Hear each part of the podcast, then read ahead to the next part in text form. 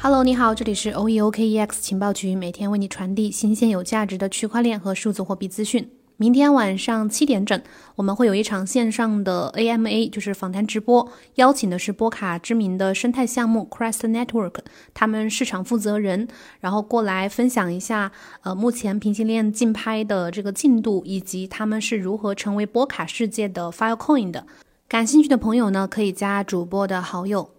前两天我们提到了最近特别火的史币和狗狗币，那我们今天来讲换一个话题，就是牛市的圈子讲究一个板块轮动。比如说去年最早的是 DeFi 一枝独秀，然后开始启动牛市，到了今年板块轮动的节奏呢变得更加的明显。先是 NFT 异军突起，老龙头 ENJ 还有 Manner。涨势非常的惊人，然后后来有了有了一些后起之秀，像 Flow 啊，还有 CHZ 啊等等，这些同样是不落下风，每一个都是几十倍的涨幅。加密艺术品以及收藏品开始进入到更多人的视线，像 OpenSea 这样的平台，三月份交易额一个多亿，用户量将近十万。像 Beeple 这个艺术家，他的画作在佳士得也是拍出了将近七千万美金的天价。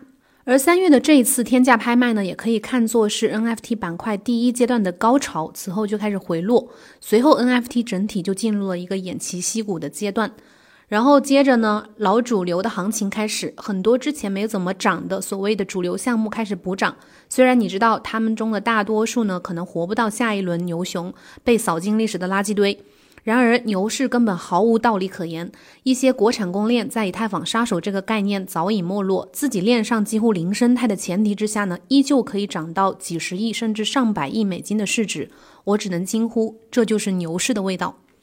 进入四月份，你明显可以感受到 ETH 上面的 DeFi 项目的溢出效应愈发的强烈，像一些交易所的公链上面也开始出现越来越多的 DeFi 项目，像最近的 FTM 还有 AVAX、马蹄等等都加入了这场争夺以太坊溢出价值的战争。可以预见的是什么呢？就是像 Near 啊，还有呃 OKEx Chain、Cosmos、DOT 等等这些都会在很未来呢都会加入这个公链之争。到时候呢，就会是多链宇宙的一种繁荣的景象。所以呢，我们今天重点要讲什么呢？就是这一轮的跨链和 NFT 行情和之前有什么不一样。首先，跨链它让 ETH 成为了多链宇宙的中心。非常有意思的是，ETH 在当前的环境之下，莫名其妙的成了原本 Cosmos 还有波卡想要做的事情。我们都知道，在 Cosmos 设想之下呢，整个网络会有很多个 Hub，然后 Cosmos 呢，无疑就是其中最大也是最为重要的一个 Hub。像波卡就更不用多说了，它的中继链是连接所有平行链的枢纽所在，处于网络最为核心的一个位置。去年我们都玩 DeFi，不管是借贷也好，还是交易也好，流动性挖矿也好，只有 ETH 一家，这种感觉完全是没有的。而如今呢，多条高速链每一个都在搭建相对完整的 DeFi 生态。通常来讲呢，至少会有下面三个：第一个就是 DEX 去中心化交易所，第二个就是借贷，第三个就是收益聚合器，就是像机枪池那些。而像一些交易所的公链呢，这些生态就会更加丰富，往往还会有类似合成资产、保险啊，还有 IDO 等等这些项目。刚才提到的几个赛道呢，也往往不止一个项目在竞争。所以呢，最近我们不难发现，聪明的资金都是在各个链之间来回的穿梭，不断的去寻找更高收益的农田去耕作。所以这一轮的跨链有这么几个特点。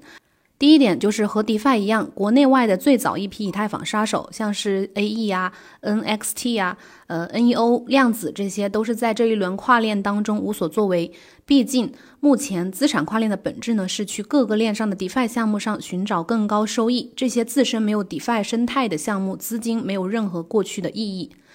另外就是像波场、EOS 和 IOST 这三个最早的 Depose 链，基本上也失去了 Twitter 和微信群的这种热度，似乎只有波场在转优上面有着巨大的优势，其他方面呢都是被一些交易所的公链，还有像呃 Solana 这些都是彻底抢了风头。第二个特点呢，就是一些交易所的公链从侧面说明了兼容 EVM 和用户习惯的重要性。一个小狐狸钱包加上一套私钥和地址就搞定所有的链。为每一条链下载一个钱包或者是浏览器插件，再去生成一套助记词，在使用习惯上是一个噩梦。目前来说，只有 Solana 是个例外，在完全不兼容 EVM 也没有办呃也没有使用这个小狐狸钱包的情况之下，它硬是打造出了一套自己的 DeFi 帝国。用户量和市值也还不低，只能说明它是比较优秀。第二部分再说一下 NFT，它是让新的场景、新的思路打造了新的玩法。NFT 这一波二次升温，自然不能单单停留在上一波 Beeple 这样的艺术家的加密艺术品的玩法之上。这一波的 NFT 呢，有了不少新的玩法和场景，以及原有场景的拓展。比如说，更出圈的代表是 Flow，还有 CHZ 这样的项目。之前第一波 NFT 的浪潮里面呢，基于 Flow 的 NBA Top Shot 可以算是大红大紫。如果说 DeFi 是圈内人自嗨的赛道，那么 NBA Top Shot 才是真正的出圈王者。同时期的还有这个 C H I L I Z，也是和多家的足球俱乐部建立了合作关系。这种出圈 NFT 呢，说白了就是比拼，呃，谁能够拿到更多的 IP 合作，自身的技术背后的资本，还有营销的手段，这些都缺一不可。那这一轮呢，你一定可以看到更多与呃 Flow 啊、CHZ 这样合作的 IP。第二个特点就是更好玩。像是 T L M Alice 这些基于呃公交易所公链的这种 N F T 游戏呢，借助了公链的高性能，然后比它基于以太坊的传统的 N F T 游戏，像是龙头像 Manner 这些体验好了太多。而最近 S L P 的疯涨，再次宣告了 A X I E 的 N F T 游戏龙头地位。值得一提的是，最近明显可以看出这一轮的 N F T 游戏在技术上有了创新。